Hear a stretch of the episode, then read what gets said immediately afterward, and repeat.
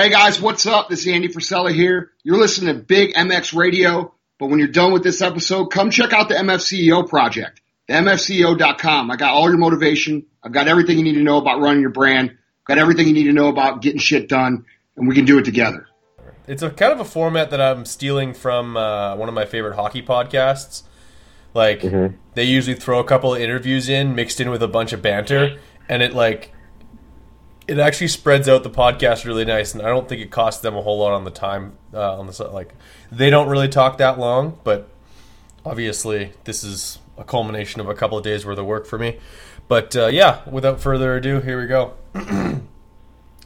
Welcome to the Big MX Radio Podcast brought to you by Medterra CBD. You can go to medterracbd.com right now and enter discount code BigMX Radio 15 for 15% off your order upon checkout. This podcast is also brought to you by Sickwix. You've got about a day or two, maybe not even, to enter discount code HEARTS upon checkout and get 20% off. Uh, that's, of course, a Valentine's Day uh, promotion, and hopefully you guys hear this before uh, that promotion ends. If it does, I apologize, and uh, we'll get you a promo code uh, sometime soon to save some money on Sickwick candles. And I can't forget one of our favorite sponsors. They've been on, on with us for almost three years now. Great friends of the podcast over at the Collective Experience.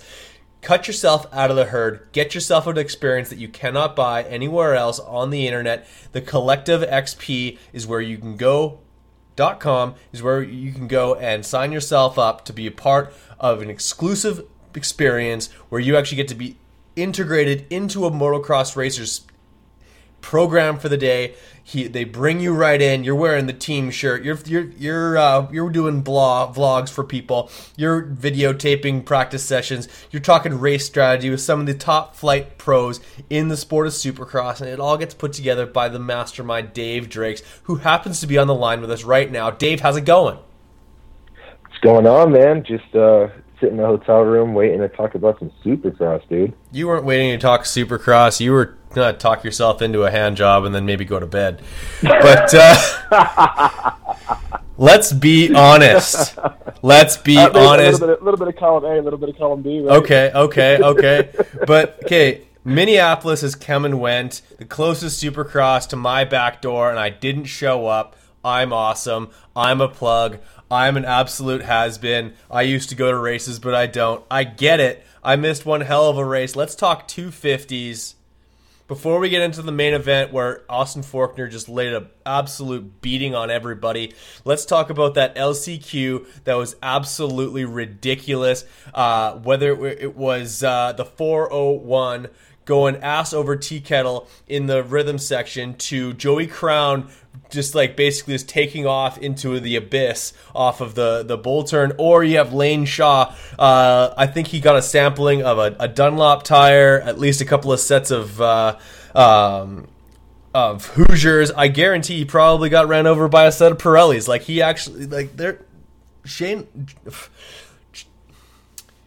Lane Shaw might have more in, more intel on how each set of tires work than anybody else on the line. Yeah, it sure seemed like that, man. So that was probably one of the craziest races I've ever seen. I think that rivals that LCQ at East Rutherford that everyone still seems to mention in the 450 class a few years back. Um, but yeah, I mean, so as a fan sitting in the stands, I didn't know where the hell to look. So, you know, there's a race going on up front where the guy's kind of pulling away. Then you look a few spots back, there's two dudes wanting to kill each other. A few spots back from that, one guy's going over a berm, another guy's, you know, getting taken out in front of the finish line. This dude's getting run over.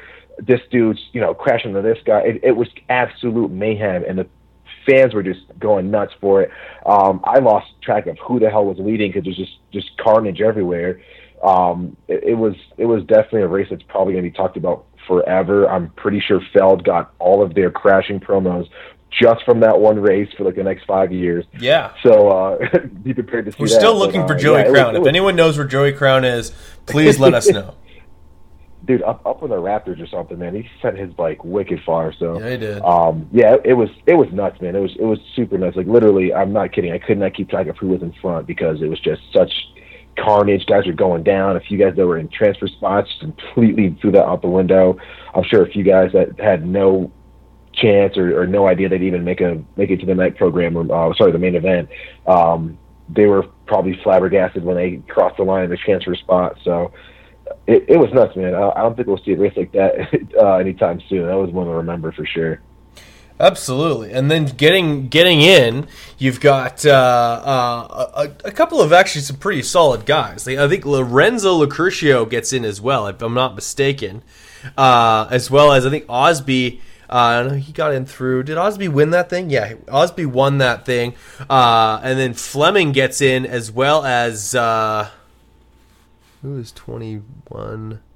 Chase Marquier Chase Marquier gets in through the LCQ, and then the stage is set for this uh, this main event.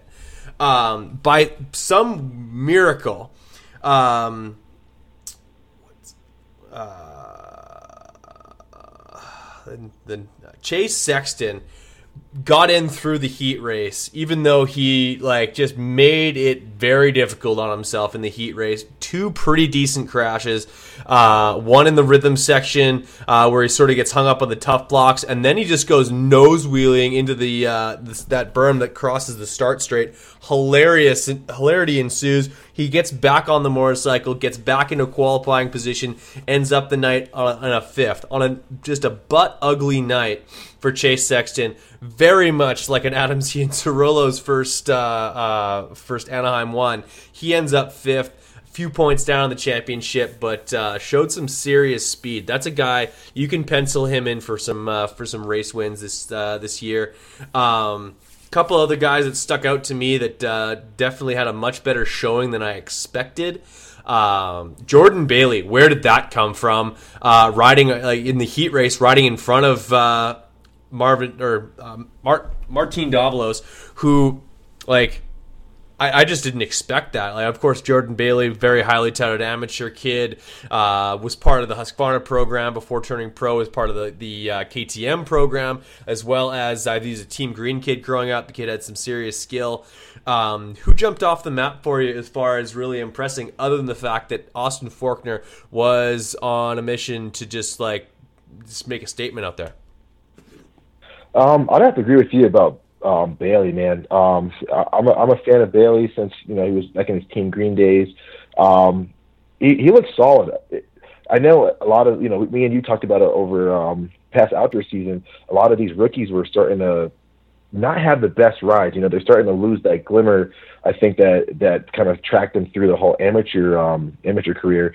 And Bailey kind of fell in that sort of that that envelope. So to see him kind of come back uh, with the top ten, a lot of people might say, "Hey, that's not that great." But I mean, he looked extremely solid. Lap times weren't extremely far off like they were in the past. So uh, I think this is a, a, really good stepping stone and a good starting off point for the season because he can only go up from here. Um, he's definitely got uh, a lot of a lot of talent behind him, and he's got some great support. So I, I suspect to see this guy up in a um, maybe like a top seven, top six, top five before before too long here. Um, if he gets his Supercross legs underneath him pretty decently and um, gets comfortable with you know racing with some of these faster guys like a Sexton or a Cooper and stuff like that. I mean, he he could be a podium threat, you know, by the season's end. So it, it could be pretty cool. Um, I will say, um, seeing Covington in 11th, I was kind of shocked at that. I thought he'd end up in more of a 17th, 16th kind of spot, being that it's his first Supercross race. But salvaging an 11th, like it's not not too bad. You know, I, I could definitely see him doing something like, like what I said Bailey could do, and and uh, putting himself up there in, in a much better top 10 spot. But um, not bad for first showing in Supercross. Uh, he's never really raced a lot of these guys before. I'm sure he's still getting comfortable with you know the team, the the bike setup, all of this, all of that Just stuff. Just Supercross so, in um, general. Yeah, exactly. It's a, it's a whole different world. I mean, he, you know, he's it's he's used to racing a whole different part of the world. So, exactly, exactly. I'm sure he's taking that song in his head every time. But yeah, um, I, yeah I, so. you know what? I bet you're you're you're so right, Dave. a Disney fan, right? yeah, no, I, I, I, feel like Thomas Covington might be just young enough not to have probably watched Aladdin, um, and if he did, um, it was probably like some sort of censorship because of 2018 happened, and now we're 2019. That same shit, shit's still happening. Uh, but yeah, like uh, guys who jump off the map for me, Lorenzo Locurcio at a 12 like holy shit that's a really good ride for him like a guy who uh, two years ago with rock river was basically a complete unknown definitely not putting in those rides and uh, oh not a big deal Brandon Hartranft, who like he's been working with the uh, the uh, cycle trader guys. He's been working with uh, with Seth uh, Rarick for a long time. The guys he's he's got great tutelage.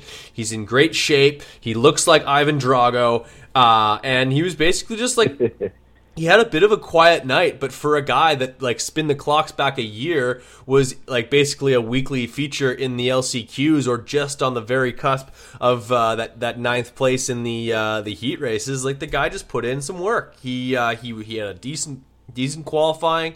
Uh, like uh, he squeaked in there with, I believe, a, uh, a ninth place in the heat race, and then backed that up with an eighth in the main event. Very good night for uh, Brandon Hartranft, and yeah, I, I think even better days ahead for him. And and not to mention Kyle Cunningham on a, a CR, CRF one CRF 250 from Honda. Haven't seen him on a Honda in oh god, how long?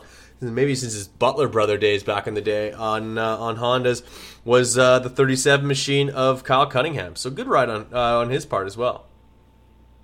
Yeah, for sure. We, we were actually talking about Cunningham. We saw someone wheeling a 37 Honda, and we're like, who the hell is a high digit number like that? Mm. Uh, sorry, a, high two digit number, or low, depending on how you look at it. Um, you know, on a Honda, we're like, who is that? Someone's like Cunningham. I'm like, really? A 250 Honda? Yeah. Like, you know, it can't be right. Um, so yeah, to see him do that, that was pretty cool. But going back to um, to Hartranft, um, super super solid guy. I, I'm a lot of people talk about him in terms of talent and um, and potential, and you know working with the right with the right people, what it could what it, what it could you know afford him and stuff like that. And he's never been a guy that that that shocks me when I see him in a good spot. So to see him in eighth in eighth place, it's like, oh yeah, kind of he he he should be there. You know what I mean? He's on pretty decent equipment, super talented guy. A lot of people speak very highly of him. Um, you know, he he should he should be in these in these better spots. So um, probably why I glossed over a little bit because I, I expect that guy just from what I hear about him and what I see those little flashes of brilliance here and there. I do expect him to be in that position, and I do think he can do a lot better. So um, this he might be one of those um, I wouldn't say late bloomers, but guys that take a little bit of time to get to get going, and then we might see him explode down the road. You know. Um, you know, into top five, maybe some podiums if he gets in the right equipment and stuff like that. So, um, yeah, I, I would definitely keep an eye on him. But yeah, I, I totally expect that guy to be where he is, and if not, much better throughout the season. Fair enough. What did you make of the uh, Alex Martin on uh, Martin Davalos? Martin on Martin, knocking him down, and uh, that just spelt uh, that was basically the night for for Martin Davalos. I think he had another tip over late, later on in the race because due to some bike issues. Uh, but he comes away with the 16th place, uh, and uh, and Alex Martin, uh, due to a pretty crafty, very aggressive pass from Justin yeah, Justin Cooper, uh, relinquished that third spot on the podium, ends up fourth. Um, Alex has come to play. Yeah, he has. It, it took me a while to get used to seeing that guy on a yellow bike, but um, yeah, he he looked really really good. I did not expect him to um, to do as good in qualifying as he did because uh, for for a while there, the top six were just trading spots back and forth and back and forth, and Alex got himself in there in the mix as well. Um, and I thought it'd take more time for him to get used to that Suzuki. And he's not the best Supercross rider; he's not bad, um, but you know I would say he's more of an outdoor specialist more than anything. Um, and yeah, I was I was pleasantly surprised. He's he's here to to to do battle with these guys. And I think if it wasn't for that for that um, last minute pass by Cooper, uh, Martin could have been the podium. I think it's just going to fuel the fire, get him you know get him kind of pissed off that he got a fourth at his home race. Um, we're, we're going to see him come back, and he's going to be aggressive, man. He looks very comfortable on that bike. Um, throwing it around, revving it out, man. I I think I think he likes what he's on, and um, I'd be very shocked if that guy doesn't get a win this season. I'm not saying he's going to take the whole thing, but the way he was riding in, in practice and throughout the day, I can definitely see him. Um, if Forkner does kind of you know have a faulty weekend, I could see Martin sneaking in there and grabbing a grabbing a win. You betcha, my friend. I think uh, he's there's a there's a lot of depth and talent in the East Coast, uh, and and just a ton of great riders. Like like there's uh, there's talented guys. There's guys that are making comebacks. There's guys like there's there's veterans. There's new guys. There's rookies. There's uh, third year pros that are killing it, like Austin Forkner. Great job on him to grab uh, his share of the points lead. Now both pro circuit teams holding the pros uh, points lead, and and of course they they could have made it all three if not for uh, a so-so performance from uh, Eli Tomac, and we'll get to that. Um, but uh, yeah, no, I, I, was pretty impressed. Um, uh, where were you when you heard Blake Wharton's uh, Honda 250F um, just like screaming as he uh, was endoing through that rhythm section because uh, that was a that was an all timer as far as a panic rev. That I, I, I ended up missing that one. And so, like the minute I turned my head, someone was was talking about it. It's like, oh man, you missed it. Look, you know, he's down or something like that. So um, yeah, I I totally totally spaced on that one, man. I was so just to give you background, you know, I love the East Coast rounds, and my eyes were darting everywhere. I was just in such awe that we were back on the East Coast. The track looked sick, so much action going on. I totally missed that one. So, yeah, that was that's on me. But uh, yeah, I heard it was pretty spectacular. Fair enough. Yeah, it was. And actually, with that, we should throw it to uh, our interview right now. This interview is brought to you by Gamma Power Sports, Canadian uh, distributor of, uh, of power sports uh, equipment and all, all you need for the biker body. So uh, enjoy this interview with Blake Wharton, brought to you by Gamma Power Sports. Welcome to the Big MX Radio Podcast brought to you by Medterra CBD. You can go to medterracbd.com and enter discount code BigMXRadio15 to save 15% off on your order upon checkout. I am your host, Brad Gebhart, and with us on the line, he's a repeat offender. We've had him on the podcast, we've had him on Instagram Live, and uh, he is the 93 in your program, number one in your hearts. Some call him Prince, some call him Slash, most people just call him Blake. Blake, how's it going? Blake Wharton on the Big MX Radio Podcast. How's it going? Hey, not doing too bad, man. Uh, I'm enjoying the weather that you've also that you've fleed. Um, it's still uh, minus, uh, minus a million outside, so that's why I'm inside uh, the friendly confines of my apartment. And uh, yeah, and, and uh, just on the heels of the Minneapolis Supercross, where uh, you came. Uh, uh, honestly, had, a, had a, like a little bit of an up and down night, but some positives to take away from it. Tell me about it. Yeah, we had some positives. Um, uh, it, yeah, we had a good heat race. Um, that's that's always good, you know, when you can get out there despite how things have been going throughout the day and just sort of put it all down and, and get a good race in. Um, and that's that's what we try to do. Um, definitely have some work to do and would like to make some adjustments as we get this uh, week started and then we get the next couple races going. But um, yeah, good save, um, some good riding in the heat races, and uh, obviously everyone saw that almost endo on on my uh, on my rhythm section there. So that was uh, that was talk of the town for a while. But uh, no, pr- pretty good. Other than that, uh, we would have liked to have had a better main, of course. Um, I think I was in eighth and uh, just got close to the right side of the whoops. And when you you know when there's a big rut like that, it tends to bounce the rear and I got uh, off in the wrong wrong direction and sort of shot me off and uh it was a wasn't good. I got took a little bit of a tire print on the back, but uh, uh, yeah, that's what I that's what that's how I, I test the rear tires so much. I really want to feel them, make sure right. that they're working well. Absolutely, yeah. getting that personal t- touch with the uh, the rear wheel there. Um, yeah, working with uh, the TiLube team, uh, new for you for 2019. Uh, let's talk a little bit about that heat race. I think you surprised some people with the speed uh, that you like. Obviously, you you've won races in this class before, but that was a while ago. Um, tell us a little bit about just running the pace of some of these kids that um, like I'm, I'm, not too sure how many people uh, expected you to be able to uh, stay within their lap times uh, throughout that section or throughout that heat race, and then uh, maybe walk us through that. Uh, I, I, assume you sort of cross rutted um, and let out a pretty gnarly panic rev, uh, but were able to save it. Yeah, um, you know the the pace is is fast. Um, the East Coast is pretty stacked. A lot of younger guys, like you said. Um, you know, a little bit of a couple changes here and there each year. Um, that's part of the development and evolution of the sport. Um, but ultimately, I do still feel like I can run that pace. Um, we have yet to show our full speed, which is the good news. Good for me, anyways. Uh, I'm not sure as to what everyone else expects. You know, people expect certain things, but um, I'd rather remain a little bit more of a question mark because the reality is I can still go very fast and you don't lose a lot of those bike skills that you've acquired over the last, you know, um, 20 years. Right. Uh, you do have to sharpen it. You do have to iron some things out. You do have to get some settings down, and yeah, the, the reality is, is we kind of had a bit of a later start, and it's uh, a little tougher to get things um, tested and developed. And um, when you're coming in the season with a new bike um, a different team, so we had some of those hurdles we had to get over. But um, now that we have round one out of the way, I'm hoping that some of those things are uh, behind us, and uh, we can get more back to that heat race speed and some. Um, you know, that was a good place to start, but definitely we have more. We have more we're capable of.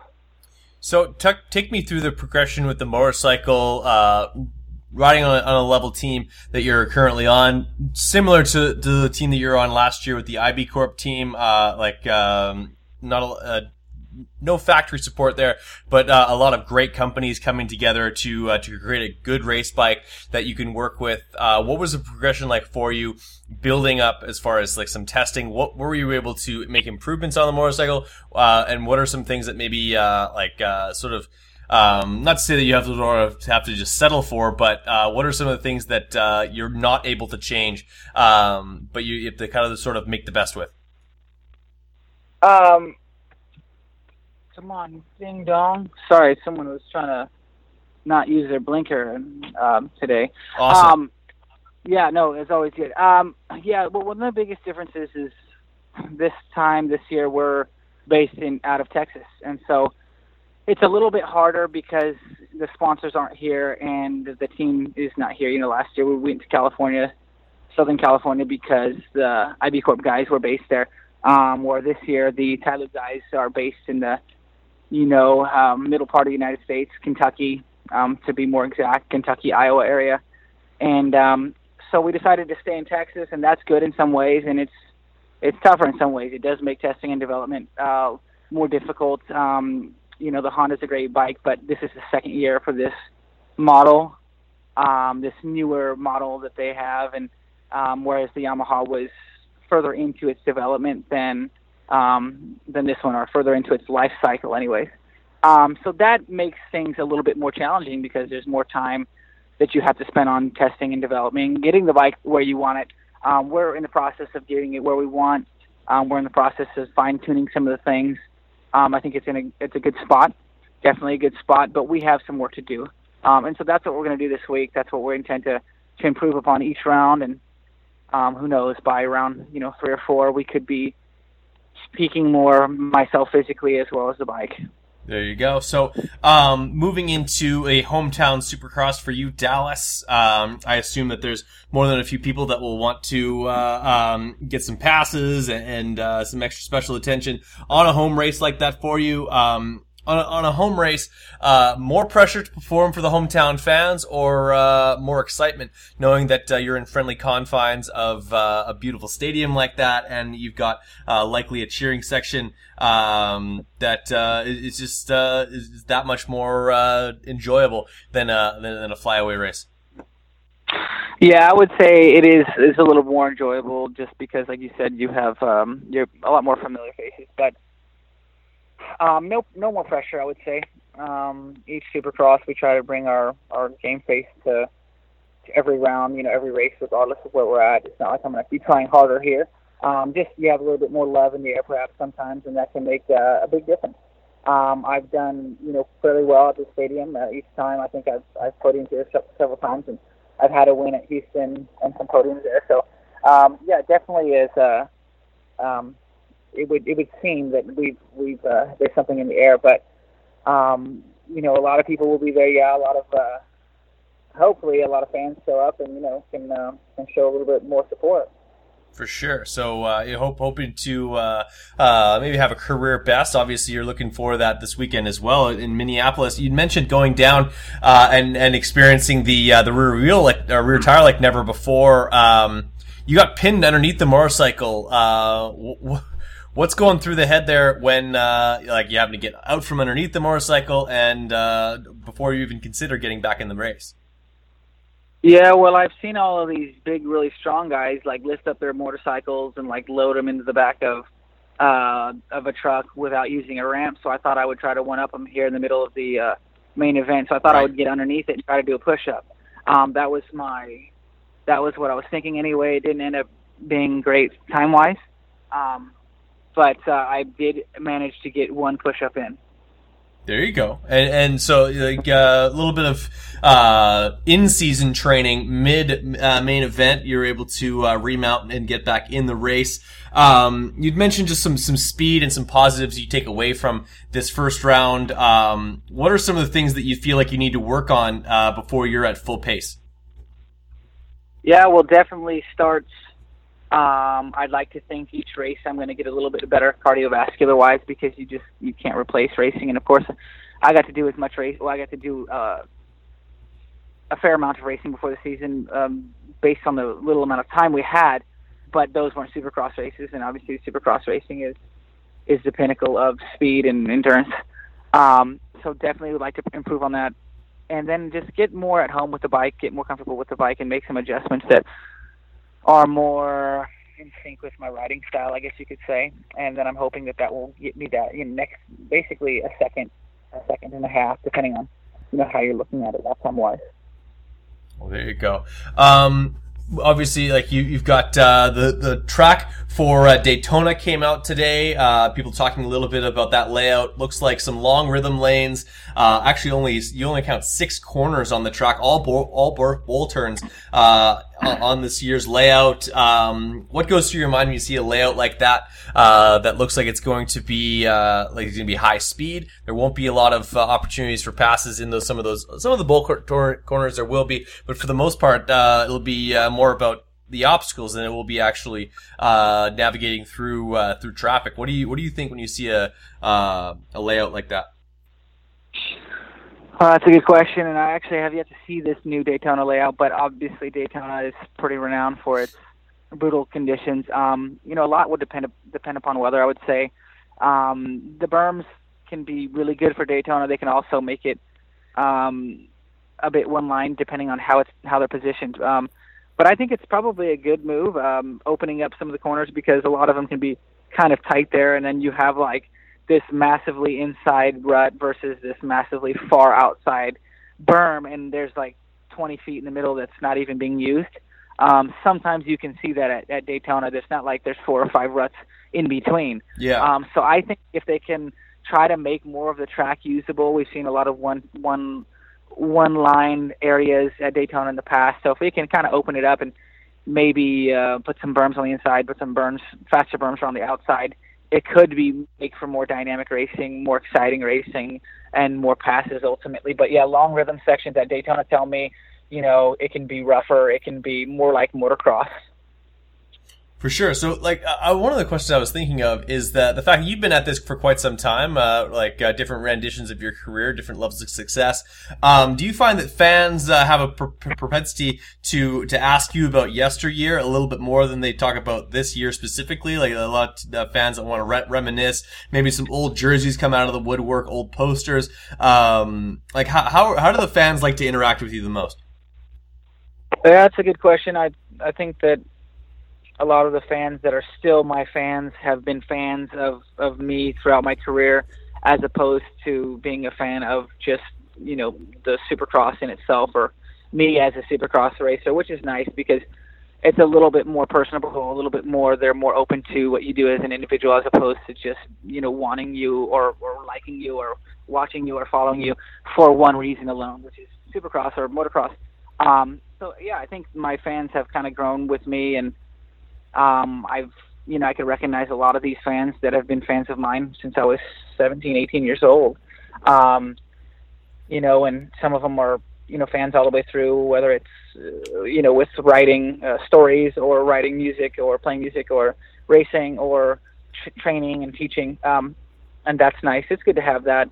Uh, as far as what they want to see out of me, I'd say most of them are very much interested in what's happening now. You know, uh, if I can show them glimpses of um, that speed and those results that they maybe suspected was there or, or they thought was there, and and then now they finally seen it, it can make them um, excited and it can make them, you know, want to get behind the cause even more.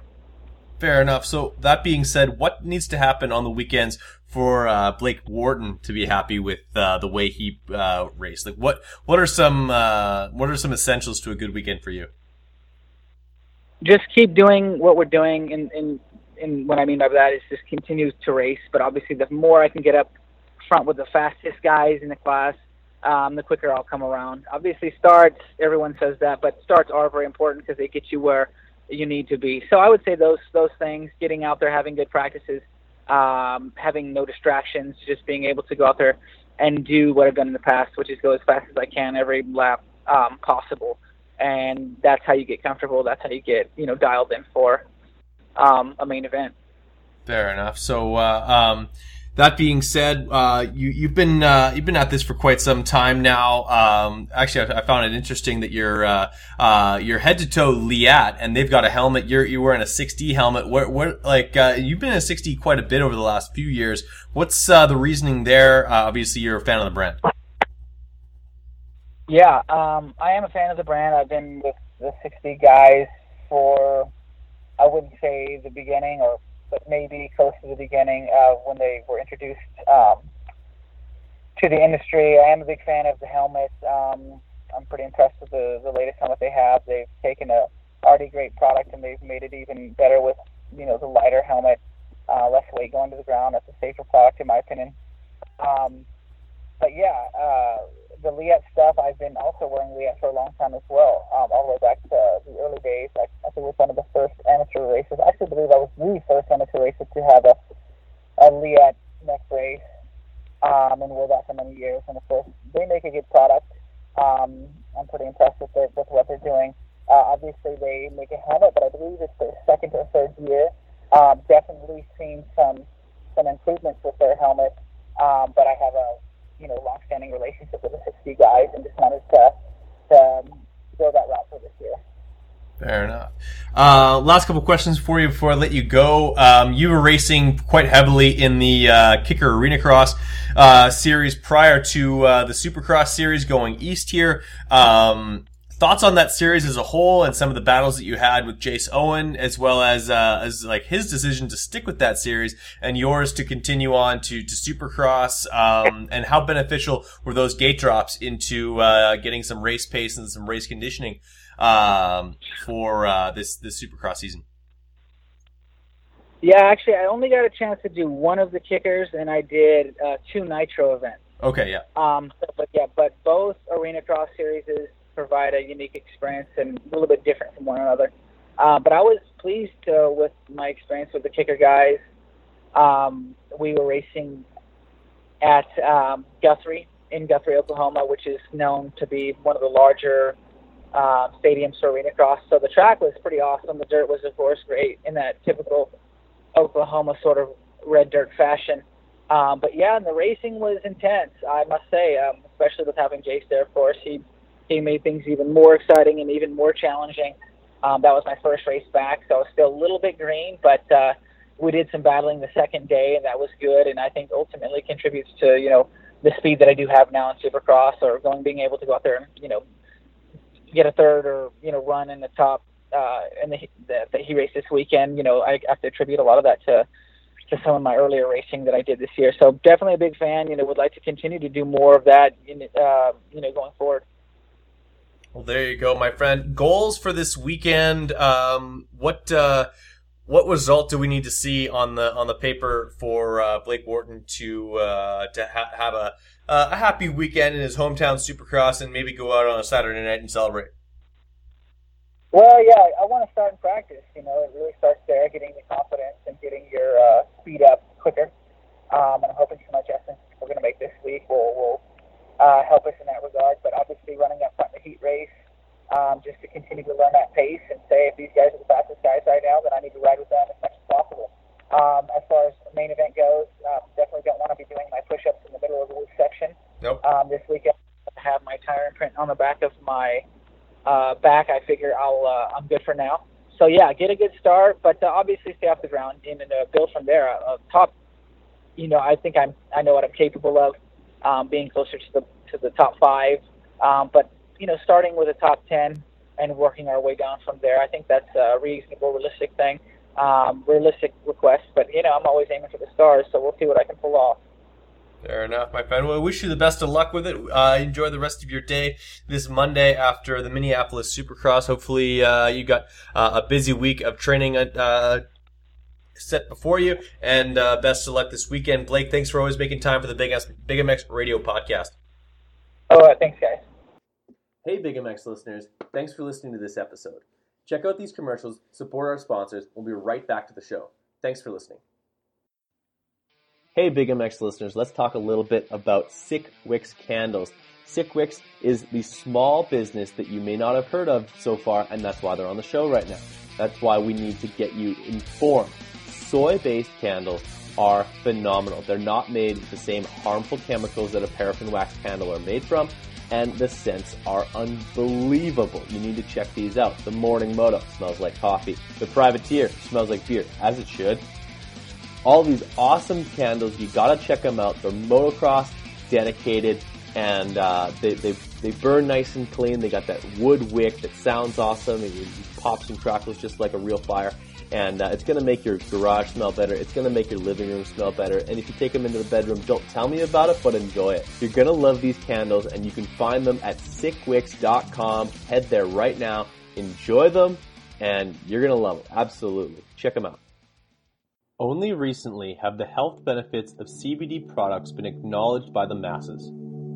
CBD is every bit as powerful as it is misunderstood. In the past, we've known so little about a vital system that exists in every single one of us. Medterra CBD products promote wellness and overall improved health so that you can be your very best each day. A passionate and dedicated staff have developed an impressive lineup of CBD products which help as a sleep aid, an anti-inflammatory, and for pain relief. Why choose Medterra CBD? Medterra CBD products are of the highest quality. Purity tests are done extremely frequently, and their responsive and dedicated customer care team will guide you through your CBD journey. For more information or to browse Medterra CBD's products, please visit www.medterracbd.com. Medterra CBD, our CBD, your health. Since 1979, Maxima USA has changed lubrication. Industry leading products have equated to hundreds of championships wherever quality lubricants are needed. Maxima has built a reputation for great quality by earning lifelong customers one at a time. Customers who trust in the complete lineup of products from Maxima USA. From our flagship Castor 927 mixing oil to our famous SC1 and the full array of market leading products, Maxima has what you need on the track and in the garage. Maxima racing oils are proudly made in the USA. For more information, visit www.maximausa.com. We're gonna do whatever we want, and if you're cool with it, you're cool with it. If you're not, and we're still gonna do the thing. I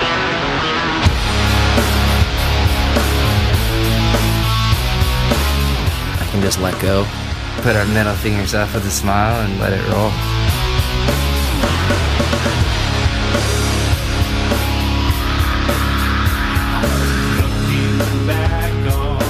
Not just go out there and train to be number one, because it's more losers than winners in this world. I grew up in Newhall. That was 805. I got into this can. I said, that is a badass fucking can. The beer's even better inside. We have a band of brothers. They're different. They just like to have a good time and live life, have fun and kill it. Fast House is nothing but fun. We all want to feel good.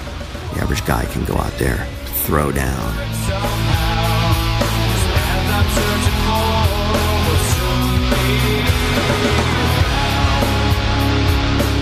I do it my way, and it's all that matters.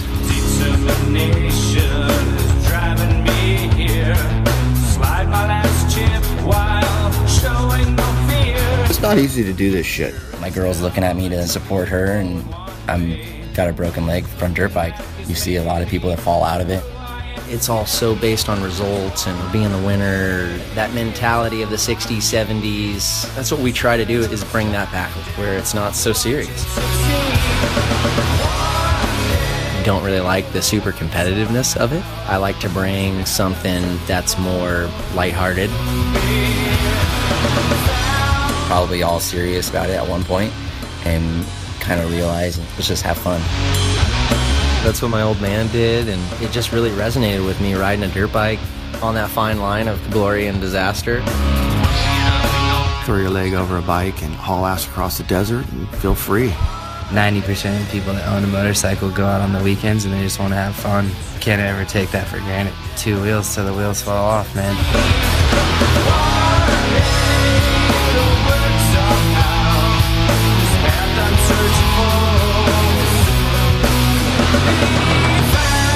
Once I feel like you become a man, you know, you get off the track and you're exhausted, and just ice cold beer, just nothing sounds better than that. This fast house crew is gonna break the mold how it used to be and maybe even then some. Big MX listeners, Supercross season is coming, and that means the return of the collective experience. Nobody brings you closer.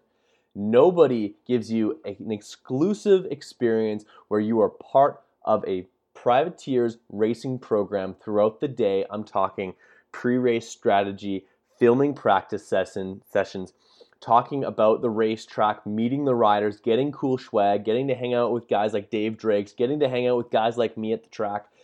It's an awesome program, and the money goes right back to the privateers. You're actually supporting their racing program, and you get a really cool experience. Check it out. Google the collective experience first thing that pops up. You can check out their intern program. You can check out all that fun stuff. You guys need to get on this program. Check it out. You can like Collective EX, I believe, on Instagram.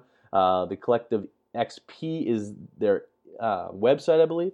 Check them out. The Collective Experience. Dave Drake's over there, great friend of mine, and he wants you guys to be part of this program. Check it out. Can't wait to see you there. The Collective Experience, a proud sponsor of the Big MX Radio podcast. Hey guys, this is Johnny Louch from the W Training Facility, powered by Crosley. Head over to Medterra and enter Team W and get 15% off. The product's amazing. You'll love it. And uh, thanks to the support of Big MX Radio broadcasts. Love being on the show and talk to you soon.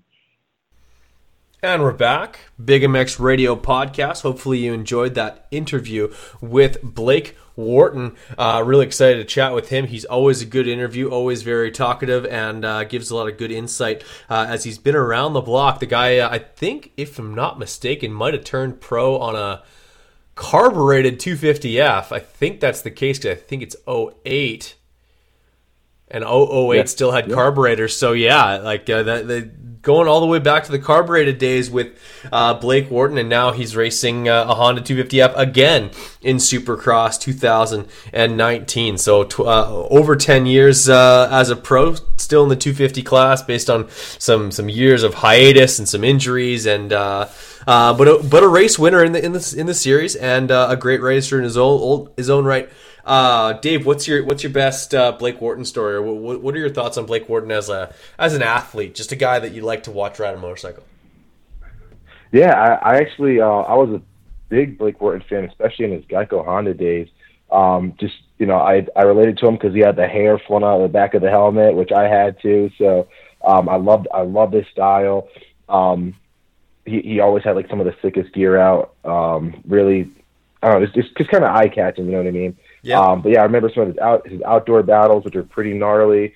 Um, yeah, I just I watched him since you know from amateurs. I think I actually might have raced him at an amateur national or something like that that I should not have been at because I got smoked. I was gonna say um, you yeah, you, guy, you, took off from the same gate as him. You may not have raced him. Yeah, though. it wasn't it wasn't a race, man. I've got plenty of those stories. But um, mm. yeah, I, I'm a big Blake Wharton fan. Um, had him on the program for a bit last year and stuff, and um, definitely definitely a good dude um, I'm excited to see how he how he ends up this this season, man. He's got a extreme extreme uh, just treasure trove of talent, and you know I know he does great with his with his classes, and he really knows the fundamentals and stuff. And um, yeah, super excited to see how that guy does. But um, yeah, I'm I'm I'm totally a Blake Wharton fan, man, and I I, I really wish the best for him in, the, in a lot of a lot of these upcoming races because I know he can kick butt in them.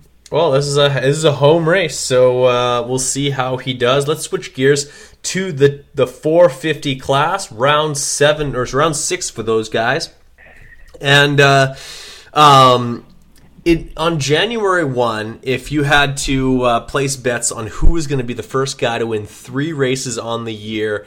I don't know what kind of odds you'd have to have to put it uh, at uh, Cooper Webb. Uh, I don't want to insult the guy, but wow, I I didn't see it coming.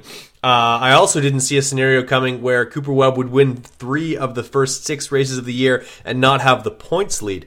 Um, absolutely insane. His average finish right now is uh, is actually just outside the fourth spot, um, with both uh, Eli Tomac and Ken Roczen uh, just averaging just outside the three spots. So. It, literally you have th- three points separating the first four guys in the championship. The next closest guy is almost a full race back. In fact, he is a full race back. That's uh, uh, the fifth place of recent uh, factory now now a factory runner was a privateer up until a, a little while ago in, in Dean Wilson. Of course, he had good support prior to that, but still. Um, incredible to think like this this is one hell of a championship. This particular race wasn't exactly the most uh, scintillating uh, with the fact that uh, yeah Joey Savatgy out front early kind of frustrating some guys wasn't a track that had a lot of uh, wasn't conducive to passing. Uh, I think that's why you, you didn't see uh, Eli Tomac slashing through the field. There just wasn't a lot of space to make up time especially with the ruts that we they were navigating. Eli only comes back to a sixth place spot but um, yeah, like what are your thoughts on the whole like the the 450 class in general for this particular weekend? Uh, Joey Savatgy leading laps. He ends up getting passed by a couple of guys, ends up fourth. Cooper Webb collects his third race win of the of the season. Um, only one point back in the championship hunt. Like this is this is unprecedented stuff. We have never, and I, I I'm not even gonna go back and, and check as far as the, the numbers go. But after six rounds, we've never had three guy, four guys within two points for the championship lead. Yeah, it's absolutely insane. I mean, this past weekend, I was already amped because it was, you know, East Coast race, Minneapolis, kind of close to to home um, for me, or my new home. Um, but th- to see a 450 race like this was just phenomenal, man. I mean, there's action start to finish. Uh, Savatgy was finally the shining star that I thought he would be um, after Monster Cup. Looked super comfortable out front. Uh, I think he, he got his bike really well dialed in, not having any issues with that. Um, but to see Cooper and Kenny and those guys just keep each other honest, and then you have Musquin right behind them, and then you had Baggett up there for a while, pressuring those guys, and then you know getting pre- putting pressure on Kenny. It was just it was super super cool to see that. I thought for sure that Tomac would have kind of nailed this one, um, you know, regroup from his bad start like he normally does, and make his late race charge. But you know that wasn't the case. But uh, still, there's tons and tons of stuff to see up front. Um, felt kind of gutted for Joey when those guys got around him, but that just goes to show you how hungry this pack is, and um, for them to make a, a pass with only a handful of race, a handful of laps to go is just um, with, with just that that intensity and, and to be able to pull them still is just it just goes to show you. But uh, Cooper's on a mission, man. Uh, and I, I echo what you said, uh, you know, a little while ago. I, no one had this guy pegged. I, I, I can imagine. I mean, maybe people close to his camp knew what he was capable of, but doubt it. Just grant, given the past, well, you know, given the past couple of seasons, his outdoors, his supercrosses, he didn't really give us anything to go off of. Like, we didn't have much uh, like faith in the Cooper Webb train. You know what I mean? That he could actually get the job done. Yeah, we thought he could do it, maybe a couple of top fives here and there, but wins I think were out of the question for a lot of people. And he is making us eat our words, man. The guy looks like the most solid of anybody. You know, he looks just as good as Tomac, just as good as Roczen. I mean, um, he looks looks super solid. His bike's working great.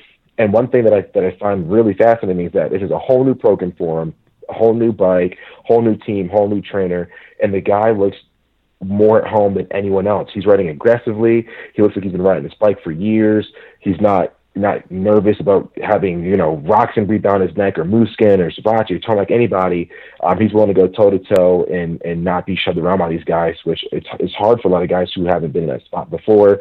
Um, uh, uh, you know, being up front in the 450 class. So uh, hats off to him, man. He's got confidence right now. I think he knows that he's one of the better riders in this in this class. Uh, he's he's not afraid to to put in Roczen's face, you know what I mean, or, or steal a win from Tomac like, we, like we're seeing. So I'm excited, man. He is he's making this this this whole entire series is that much more exciting to watch. Um, each weekend, it's I don't know who the hell's going to win, man. It could be a Tomac show. It could be Roczen finally sneaking out from that second spot to get a win, and the fact that they're also close in points. I mean, this is insane, man. We don't we don't know what's going to happen. Who's going to use what strategy? Who's going to attack when? It's it's insane. It's uh, it's the best kind of scenario that we could have asked for in Supercross. That it is, and uh, what's crazy about this season so far, um, if you and you really look at it, um, is is the laps led, is the like Cooper Cooper Webb, and of course they don't have laps led for uh, Anaheim too because stats apparently, um, but Cooper Webb has 35 laps led. The second closest to him right now is Dean Wilson from the 14 laps that he led in Anaheim 1. Justin Barcia, who won that race, uh, has led uh, all of six laps, which were the final six laps of that race. Blake Baggett has three. This uh, in third place for the year on laps led is Eli Tomac with 12. And your current leader in the points has only led six laps all season. That was at uh, at the um, in Phoenix incredible. This is this is an absolutely wild championship. I can't believe it, and uh, and actually this weekend, uh, with a few guys missing from their action, I think uh, Ryan Breece wasn't there. Um, Justin Hill didn't show up. Uh, there's a couple of guys who didn't end up making the trip to um, to Minneapolis, that opened things up. Like like Austin Politelli wasn't there, a couple other guys weren't there. That opened up some spots in the main event. Cheyenne Harmon makes his second main event of the year. Dylan Mary, uh, yeah, or not Dylan. Um, Daniel Herrlein uh, made, I believe that's his first main event of the year. Ben LaMay's been solid all season long, and the cat, the three three zero finally put in some solid qualifying, finally got in through the LCQ, and uh, I know you've got to be pumped anytime that guy is, is in the main event. Is this uh, is this going to open up the floodgates? Is this what AJ needed to uh, start putting in the main every single weekend? He's got one point on the championship. He's still got a little bit ways to go uh, before he catches uh, current twentieth points, twentieth in the points, which is uh, Alex Ray. But that's a step in the right direction. Oh, most definitely, man. It, it, it was long overdue. I mean, we all know how talented AJ is, and I think it was just a, a mental block. I know AJ feels super comfortable on the East Coast. Um, he feels way at home on the dirt type. Um, you know, the the way that they flow. It's just it's a little bit little bit different than the than the West Coast. Um, you know, and, and I know he's got a lot more support from fans and stuff on the East Coast round. So um, I think all that just culminates into just a better mental state for which you know these guys are all mental cases. So um, yeah, I, I think I think this is just the tip of the iceberg and what he can accomplish. I think he's he's more than capable of doing like you know 17, 16 if he wants to, 15th if he puts the puts the work in. Um, but yeah, I'm I'm just happy to see it finally happen. I know it's a weight off of his shoulders. I know a lot of the sponsors are going to be happy with this one because that's kind of where we expect him to be is in the in the main events regularly. So um, yeah, I'm I'm happy to see that, and I, I hope it continues, man. And I definitely want to give a shout out to Tyler Enticknap, but he was super close to that to that uh to that last transfer spot. I think it's definitely going to happen for him this year. I'm waiting for it. Um, and I, yeah, I know he's definitely going to uh, going to make things happen in 2019. Who makes a main event first, Tyler or Adam? Uh, the way things are going, I think Tyler's starts are looking a little bit better, and he's able to stay stay out of trouble um, if if he can keep that streak going, it's looking like Tyler right now is is the is the man on mission. You know, not to take anything away from Adam. You know, that's my that's my buddy, that's my boy. Um, but I, I think he's got to figure those starts out because he's definitely talented enough to get into this main, and that's where he should be. You know what I mean? he should have been in this one. More, yeah, yeah, he should. Like exactly, he's he's. I am sorry. I, I I mean no discredit to Daniel Herrlein. I miss no, I mean no discredit to honestly to Cheyenne Harmon, who we're gonna have an interview with him shortly here, um, or Casey Brennan. Adam Enticknap is a better Supercross rider than all three of those guys, and all three of those guys were in the main event. Yeah, I, I, I agree, and I, I think it just comes down to just like I said, start, staying out of trouble in this in this 450 class, um, and maybe you know maybe it's a little bit of a mental block. You know, it's a new new equipment for him, relatively new, uh, new team, new scenario, and um, it might be a little bit added pressure on him. But he's got he's got to push it all to the side and ride the way that the guy can. And he knows how to ride a motorcycle. Man, he's a seven deuce deuce for a reason. You know, he's um, no, he's the ninety seven for a reason. The seven deuce deuce wasn't 90, making mains. ninety seven deuce deuce. There you go. we'll, we'll, we'll combine the two of them. Um, yeah, I, I I think it's it's overdue for him making a main event, man. I mean, he's he looks He's got super the talent, and he's he, He's got speed. He's getting he's been up there He in does. times. He's I, He is, I think he's yeah. he's qualified in a spot that would send him to the main almost every weekend so far, if not damn close. Yep. And uh, I think so. I tweeted out like there's a list of guys who if they don't make the main tonight, they have obviously you've no excuse because like this Yep. was a perfect opportunity to make something special happen in a main event and uh, yeah like like that I, I did I'm just looking at Daniel Herrlein 18th place in the main event that easily could have been Addy Oh, 100%, man. I, I know he knows that he should be there too. So, um, I'm, I'm, I'm, I'm, just waiting for it. I know it's going to happen. Um, you, you said it yourself, man. He's super talented. He's got the equipment. He knows what he has to do. He's got the, the solid program, and um, yeah, he needs it to happen, man. He definitely needs to play it in the main event, um, just not only for himself but for the team, and just to get that weight off of his shoulders. Yes, absolutely. So, what do we expect this weekend in Dallas? Um, it's apparently very similar. Actually, not apparently. If you look at it, it's basically a carbon copy of uh, of Glendale, uh, except for a couple of different features. For the, for the most part, the layout the layout is exactly the same. The features might be a little bit changed, but basically everything else is the same.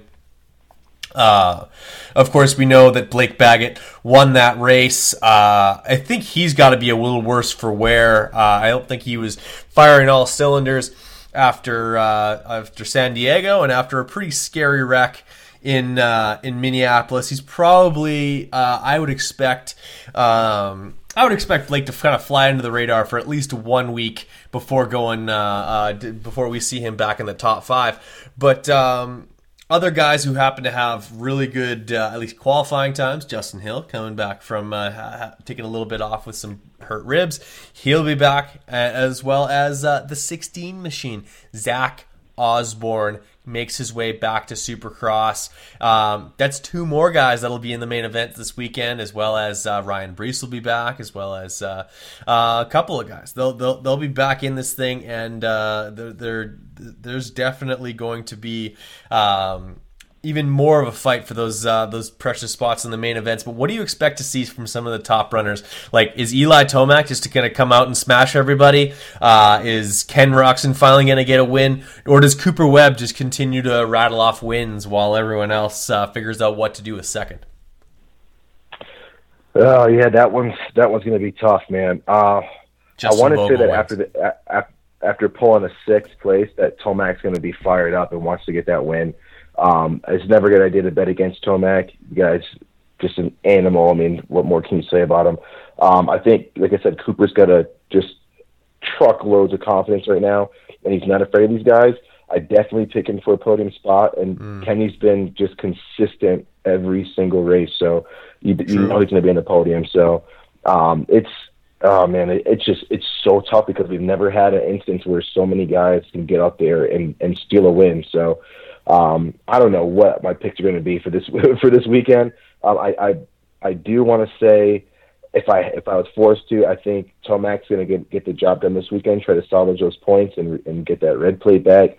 Um, I want to say that Kenny's going to follow up with a second, and I'm going to put Cooper on the podium for a third because uh, I, I I'm- pretty sure he's gonna he's gonna want to keep this podium streak going for a little while. So, um, oh man, even even with that pick, just going off of that you know pure common sense like that, it's still not a guarantee. You know, Yeah, this one's definitely tough.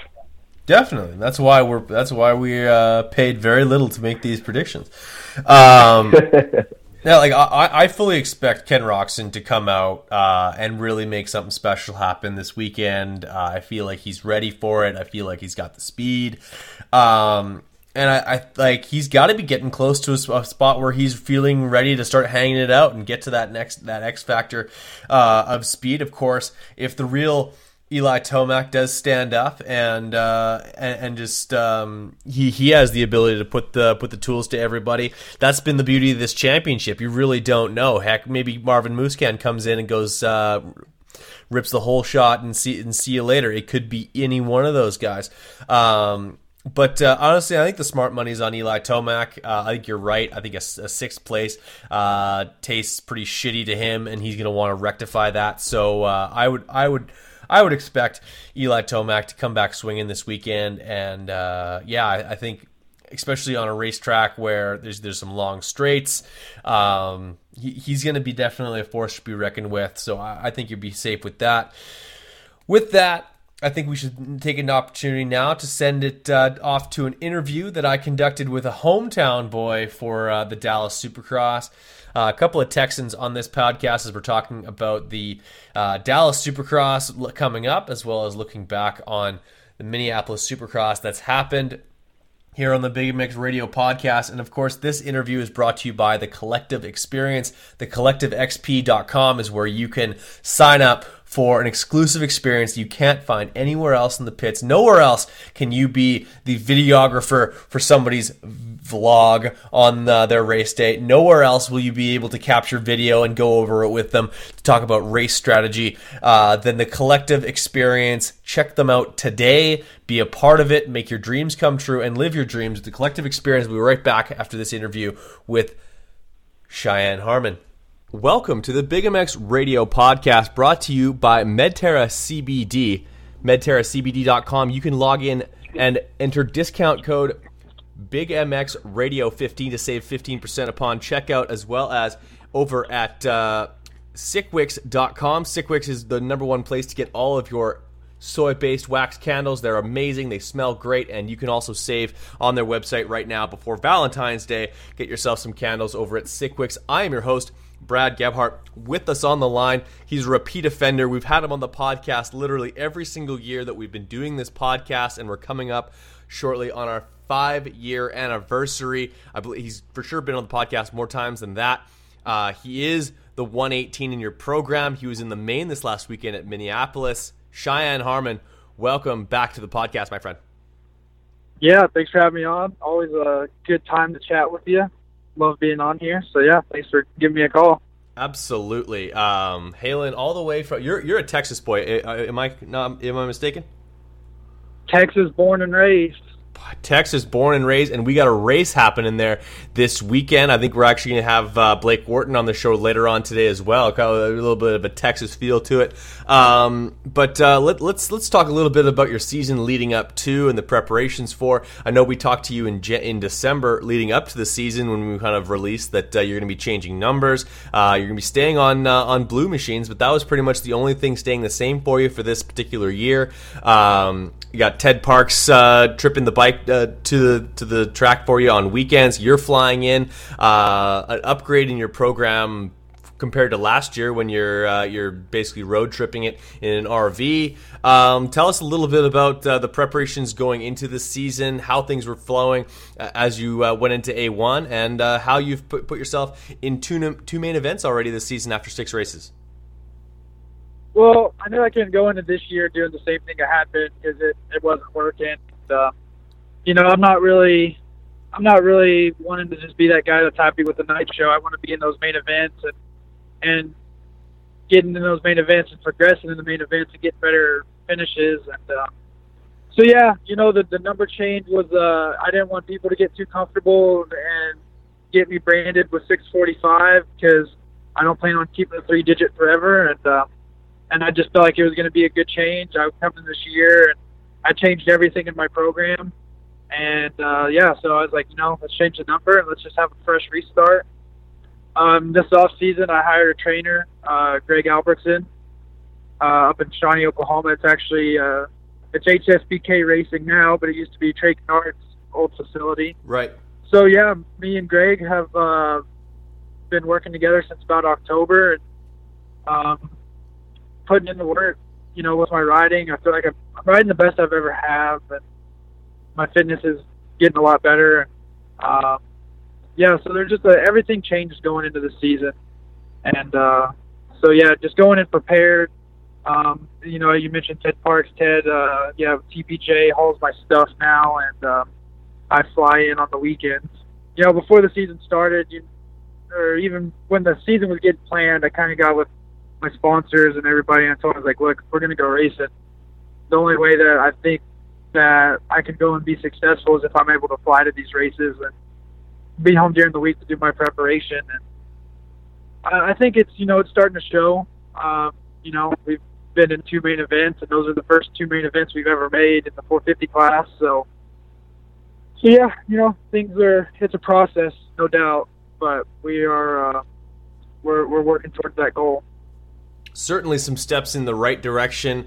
Uh, I feel like uh, this season so far is a bit of a culmination of just how much more serious you are about racing in general. Just basically uh, from uh, coming up and, and uh, betting on yourself, spending the time, spending the money, and uh, the sweat equity into racing the Canadian Nationals, where you, na- you, you earned national number 17, a feather in your cap, and you'll be excited to hopefully rep that this summer if you're given that opportunity to come up up and do some of those races again. I think that'd be awesome for you. And then just having the success of um, of, of riding up front and being like one of the faster guys, to be honest, in the, the Canadian Supercross series, uh, where you were uh, like head and shoulders above a lot of the uh, some of the the better known uh, Canadian Supercross uh, or Canadian motocross guys. Uh, you're right up in there with those guys, showing them uh, uh, how Supercross works, and just showing them how much time you dedicate to that. And I think that was a really good thing for you. And then, of course, yeah, just completely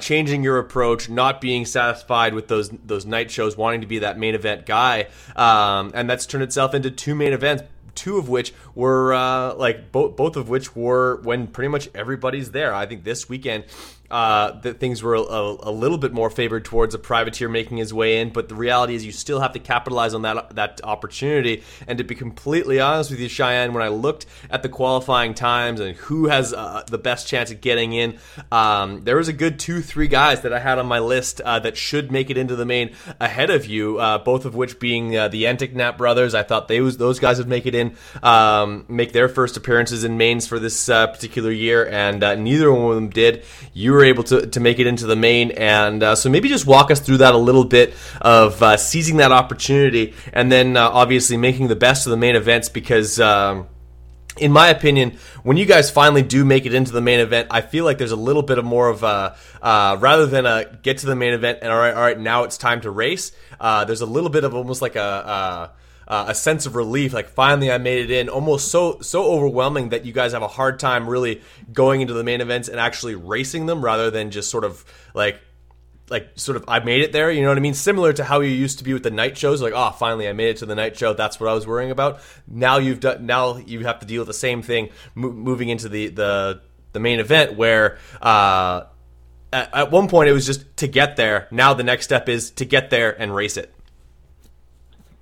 Yeah, you know, you know, going through the weekend, you know, the the weekend started off a little rough, you know, with the Limegate scandal in San Diego. Know, everybody's bikes had pretty pretty roads. Luckily, got my bike for a day, and uh, Clayton Reeves, the he's basically my little brother. He he uh, he had about 12 hours to frame it and get it ready to send back on the rig, and um, he did it, you know, did the best he could with the amount of time he did. He did a great job.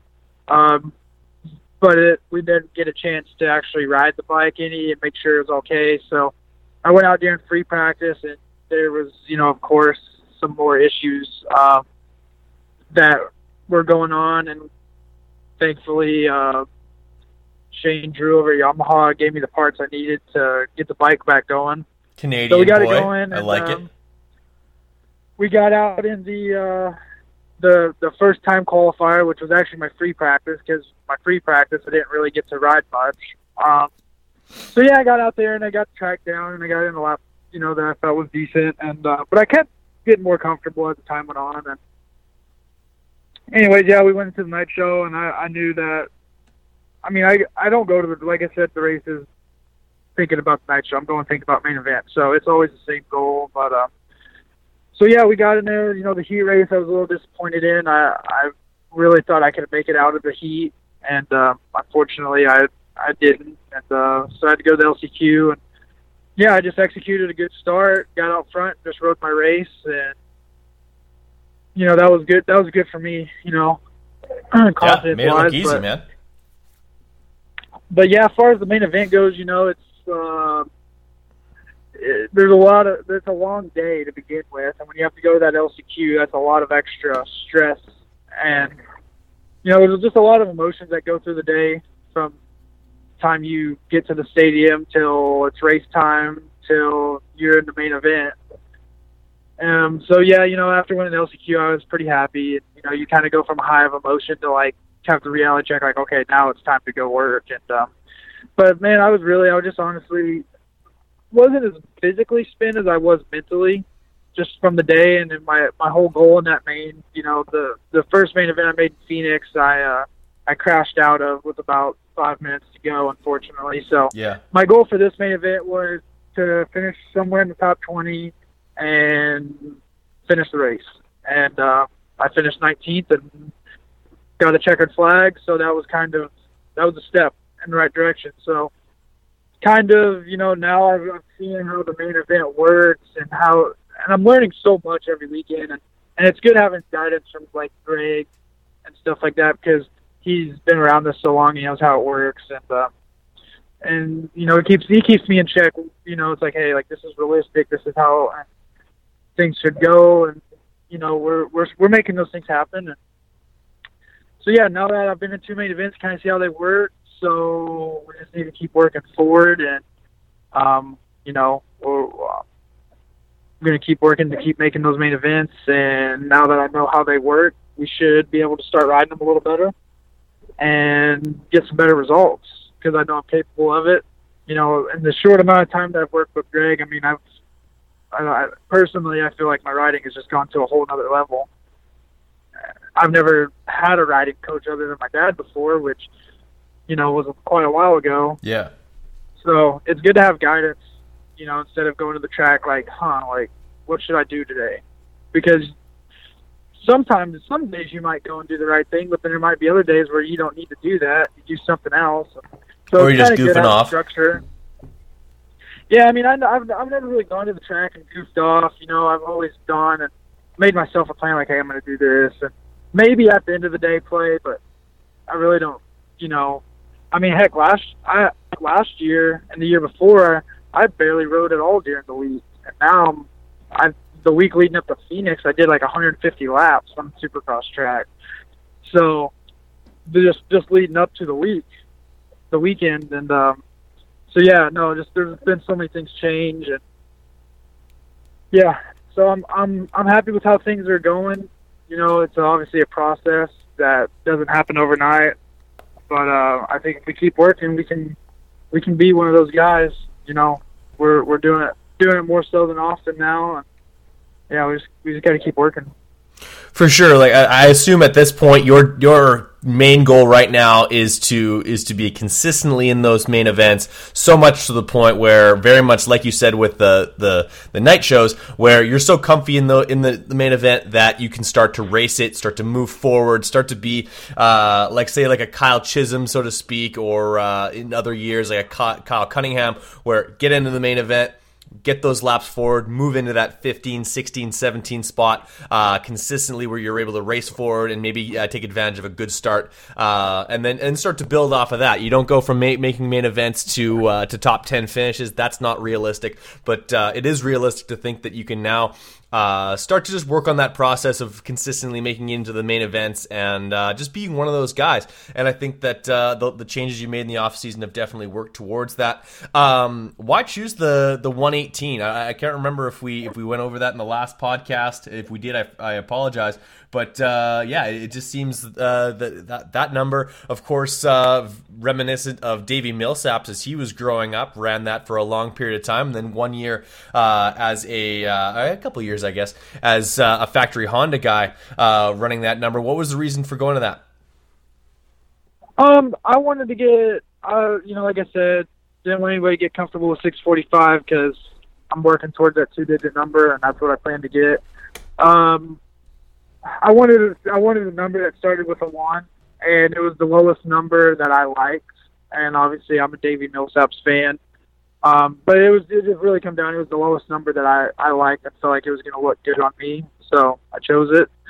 Um, yeah, that's about the only reason I did. Yeah. Fair enough. 118. I like it. Uh, it served you well so far. Uh, what about the 17? Will we get to see Canadian National 17 get ran uh, up here in Canada? Um, I, at this point, I assume it would be a full privateer effort, but have you gotten any interest from uh, any uh, Yamaha Canada support? Maybe uh, Dave Derringer uh, from uh, MX Culture help you out for some of those things. Like I know um, having having another Yamaha inside the top 20 actually very close to the top 10 in fact a lot of your motos uh, i think uh, you went 11 11 um, when the, when i was pit boarding for you here in minnedosa um, yeah like that was uh, 10 11 10, 10? or 11 10 11 10 sorry uh, and then i got a ninth and then i got a ninth overall at popcom but yeah, that- uh but that's yeah true. Can, can we also include uh, how you, you uh, how Mike Brown was 40 years old and racing away from you, or did you not want to leave that out? yeah we'll just leave that one out Okay. but hey i'm not the only one he he he pulled away from but yeah, you and everybody I mean, else in the he- rest he's of the kind race. Yeah, he's he's kind of superhuman so like and he's on a Yamaha i kind of feel it i kind of feel it's acceptable yes, he is a But he is a national that's another story. Yeah. No, uh, yeah. So you will see me up there again this summer on a Manluck Racing Merge Racing Yamaha 450. Okay. Um, it's a new team starting up, and yeah, it's going to be good. It's kind of a full deal for me. I'll get to uh, not have to worry about anything other than racing this summer, and that's going to be great. So I think with the progress I've already made in Supercross, I can't wait to see the progress I'm going to make once we get into the outdoor training. And uh, yeah, I think um, I think you're going to be seeing. I don't know. I don't want to say too much, but I, I think uh, some of those guys are going to be. Yeah, I think it's going to be a good summer. Yeah, it's going to be a good summer. I'm excited, mainly just to be able to go and not have to worry about anything other than racing. Showing up and the bike's going to be ready. It's going to be a good bike. You know, merge racing is going to be doing the motors and suspension, and I've been I've been on the merge program for two three years now, and it's I, I'm 100% believer in their suspension and motors. I think it's the best I've ever had, and uh, yeah, it's going to be a good summer. I'm really excited for it up there.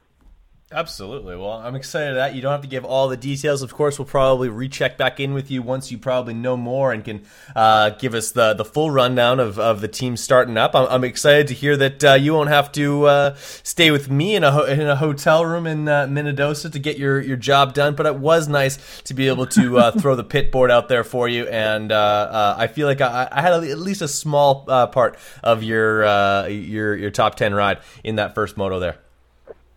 Oh yeah. Well, you never know. I mean, we might be able to cover on a race or two or something. You never Heck know. yeah. Oh yeah. But but no, yeah, no, that was cool. And man, I mean, not only you, but there's been so many people. I mean, not only in Canada, but just throughout my career that's been big part, little part, and you know, it's hard to remember so many of those people, but it's so appreciated because it, it it all goes a long way, and it is so much help. You know, you know, I had to, you know, race you help me out. You know, that's kind of how people who would come in and help me with on the weekends. You know, wash the bike, throw the pit board. You know, it's it's it's better than you know one or two of those races when I was pushing the bike to the line by myself and had to find a random fan that was hanging over the fence to come hold my bike while I packed my gate. So, uh, yeah, no, I'm excited. I think that I'm really happy that I took the chance of going up there, and I think it, you know, it got me a, a deal to come up there and race again this summer. So I'd say I'd say that everything I went through last summer was uh, was worth it at this point because I got a, I got a deal. It's not on a factory team, but we're gonna have really good equipment and and I and I have the option in my contract if if a factory team wants to wants wants me or needs me that I can go to that. So that's a really cool thing. But yeah, it's gonna be a good summer. I'm excited. I like Canada.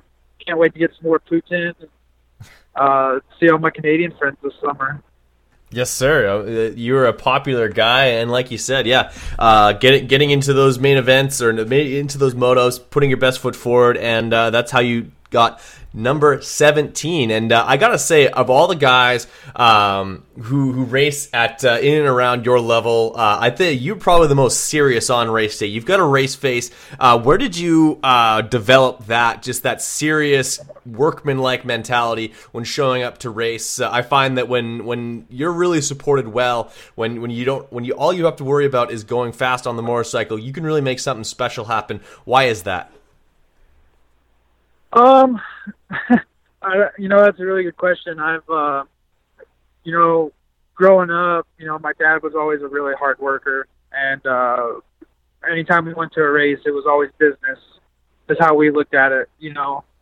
And uh, you know, I don't put everything I have into what I do, and didn't know that to show up on race day to, oh yeah, so yeah, it's gonna be a fun day. No, I mean, you know, I try to be lighthearted and, and have fun, but yeah, I mean, I'm there to uh, to, to race and to do my best, and uh, so yeah, I just uh, try to stay focused. And you know, I'm a hard worker.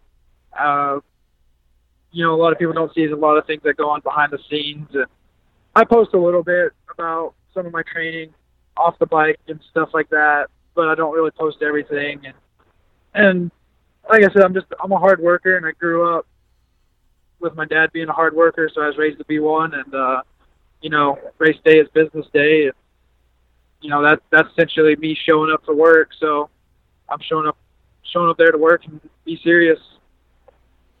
Fair enough. So this weekend is a home race for you. Anything that you have planned, anything, uh, anybody you got to buy extra tickets for? Uh, I know you, as well as a lot of other Texas boys, circle this one as well as uh, Houston uh, on the calendar as uh, as really special races. Of course, you you look to be making it into the main event. But what are all some other things that are kind of around the uh, the the event that uh, you're looking forward to, and maybe some obligations that you've got with some of your sponsors in and around that area? Yeah, no, this is always the best one. I mean, you know, growing up as a kid, I always went to Dallas Supercross because it's my home race, and now I'm getting to race it. Um, you know, this is I've got the racing for quite a, you know, for a few years now, but but yeah, it's always a special one to me because every everybody I grew up around and that's seen me race locally, they're all here, so it's just a special race for me. Um, you know, actually, I don't really have a whole lot special planned uh, other than me and uh, my title sponsor, BadassAttorney.com. We're hosting an after party after the race. Um, but other than that, I don't. I'm just keeping keeping a normal week for me riding, training, doing my thing. Um, you know, nothing really extra. I think we're gonna. I think some of my sponsors and me we're gonna have good dinner on Friday night, get together. But other than that, just try to keep it as normal as possible. And, but yeah, no, I'm excited. And but you know, again, it's just another race day that I have to treat treat the same as I do every week. So, um, yeah, it'll be good to see everybody and race in front of everybody. And you know, hopefully we go out there and we execute another main event for everyone. There you go, my friend. Well, I hope that you're able to do exactly that. You've, you've definitely put yourself in a good position to be successful so far. Um, and, and, so far, I believe this is a, a high water mark as far as uh, main events made for the season already. Only six rounds in. You got to be pretty happy with yourself so far, no? Yeah, no, I'm uh, I'm I'm happy. You know, your main events. That that's the goal. I mean, I come to race for the main events. I would like to, you know, I think I should have been in the main event at San Diego. Unfortunately, I had a bike problem while running second in the LCQ. Um, I had a good heat race going there too, and with the the muddy conditions, I was I was running sixth, and I saw I had about a lap and a half to go, and I wanted to try to conserve the bike. And when I did, I started making mistakes and going a lot slower than I should have, and then Reed, Seely, and Friese passed me, so I had to go to the LCQ. But uh, and like I said, I was running second there, and I tipped over, and I got up, and my bike was fried. It wouldn't even move. So that was disappointing. So, but yeah, no, it was good. It's good to be in the main event. That's what we're working towards, and uh, yeah, that's just that's that's the goal every weekend is be in the main event. So. Right on, man. I I absolutely love it. What are the chances? Like, who who uh, uh, are you with Answer this year? Who are you with? Um, I'm wearing O'Neill gear this year. O'Neill this O'Neill gear this year. You bounce around a little bit, as a lot of privateers do, including privateer podcasts like me. I like bounce around a little bit. We'll be in fly going forward. Um, but uh, um, what are the chances we can get a uh, a Cheyenne Harmon 118 jersey uh, in the hands of a of a lucky listener? Yeah, um, definitely should be able to do something like that here before too long you know, with the gear, with the the brand change, you know, I've kind of got to restock on gear. But O'Neill, you know, they've. I'm really happy with my program. It's a really awesome program, and I'm uh, I'm stocking up the gear now. So, uh, here here in a few weeks, I should be able to do a jersey giveaway for somebody. All right, perfect. Let's uh, let, let's uh, put together a little bit of a contest thing. Maybe put it on on a, a two week timeline of who can enter for it. Uh, if you can, uh, if those who are listening right now, you can email your submission to um, Brad Gebhart 88 at gmail.com. You, I'll put the link to that in the description of this podcast. And uh, the trivia question is, what was uh, Cheyenne's uh, number prior to switching to 118? Um, the answer to that, you just send that to Brad Gebhart at gmail at bradgebhart88 at gmail.com. Check that out, and uh, in a couple weeks we'll pull a number, uh, pull a, a, random email for uh, who's going to win that jersey from Cheyenne. Cheyenne, it's always a pleasure to have you on the podcast. We're going to do a uh, an Instagram live with you later on this evening as well. Looking forward to that. But uh, until then, we'll, uh, we'll we'll cut off the podcast right around here.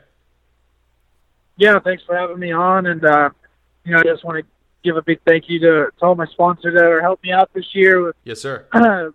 Aaron at badassattorney.com, Todd over at Shawnee Motors. Been huge part of my program for many years now, and uh, really could not even do what I do without that guy. So, you know, he's he's and not only that, he's also become a big part of my life as, as a friend. So, um, you know, Max Yamaha, Merge Racing, Defy Graphics, Poly Texas, Pro Circuit, Hoosier Tires, love the tires. They've been working great. Rekluse Clutches, Dirt Trick Sprockets, Guts Racing, seat covers, uh, Humblebee Hemp Co., which is a CBD oil company uh, out here in Texas. Tell me a uh, little uh, bit about audio. that before I let you go. Tell me a little bit about Honeybee. What's the, what's that all about? Because CBD is an emerging uh, industry that we don't know enough about. Of course, everyone needs to go to medterracbd.com. But what's what's Honeybee all about? Yeah, so Humblebee uh, Hemp Co. is uh, they're based out here in Texas. Uh, yeah, it's just a CBD oil company that I've partnered with here recently.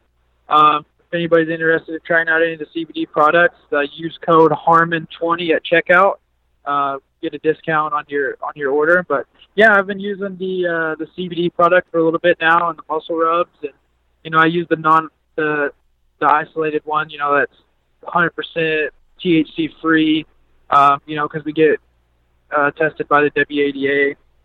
Um, and then also, you know, a lot of people, you know, they probably get drug tested at work and whatnot. But yeah, so I, I've been using it a lot, and it's been really good for me. I feel like it really helped help with my stress level and, and mellowing me out. And I, I'm a believer in the product, and I know that it, there's huge benefits for not only that, but if your everyday life or your everyday so-called normal person.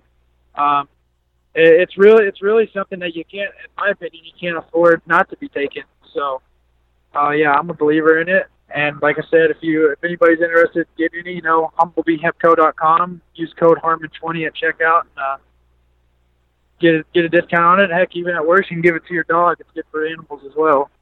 For sure, absolutely. If you deal with anxiety, if you deal with uh, insomnia, you have a hard time sleeping at night, you've got inflammation, CBD is absolutely essential to that. Uh, inflammation is the leading cause to disease, and uh, you can take care of that by uh, a daily dose of some CBD oil, or whether that's uh, some pills or a, a tincture of uh, the CBD oil. Get yourself into it right now, whether you're doing uh, Humblebee or uh, Medterra CBD. Of course, that's the, the CBD brand of choice for Big MX Radio. Cheyenne Harmon here on the Big MX Radio podcast. Always a pleasure to chat with you. Always a pleasure to have you on the podcast to chit chat and get uh, all of the uh, the I's dotted, T's crossed when it comes to covering your career. And uh, we look forward to uh, to seeing you in a main event coming up soon, hopefully in Dallas, uh, and if not the the weekend after in Atlanta. But uh, um, really appreciate you making some time for us. We're looking forward to reconnecting with you later on this evening for an Instagram live. But uh, yeah, continue driving safely along uh, the friendly highways of Texas, and we'll chat again soon. All right, thanks, Brad. Have a good one. And we're back. Final statements here on the Big MX Radio podcast. Dave, you're currently in the friendly state of Arizona. You will be in Dallas this weekend. Um, quick thoughts on the 250 class for predictions. Uh, a couple of guys that need to have sort of a bounce back weekend. Mitchell Oldenburg finds himself off the podium for the first time in three three, three supercrosses dating back to last year. Uh, Chase Sexton, uh, fifth place, definitely not where he wants to be. He wants to win races. Um, what who do you expect to be a, a top step of the podium, uh, other than the fact that uh, Austin Forkner, who's just uh, seemingly speed wise a cut above?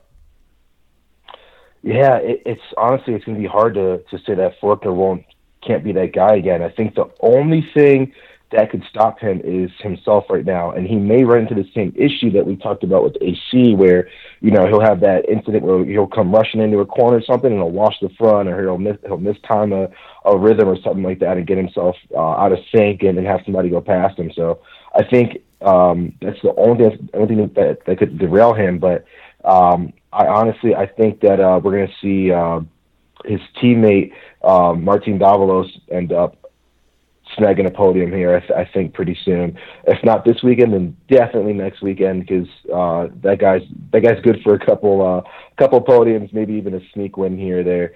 So um, definitely keep an eye out for that. Um, I expect uh, Justin Cooper or Mitchell Oldenburg, either one, um, to just to flip flop podium finishes. And I, I think the way that Justin rode in time qualifying um, I think he he can he, he might be able to match Forkner if he gets out front with them and can pace him out. I think this kid is a lot more talent than people realize, and um, I, I wouldn't I wouldn't be surprised if he snagged himself a win. I'm not gonna lie. So um, it, you can't count out Jordan Smith, man. It, No. I think we're gonna end up seeing.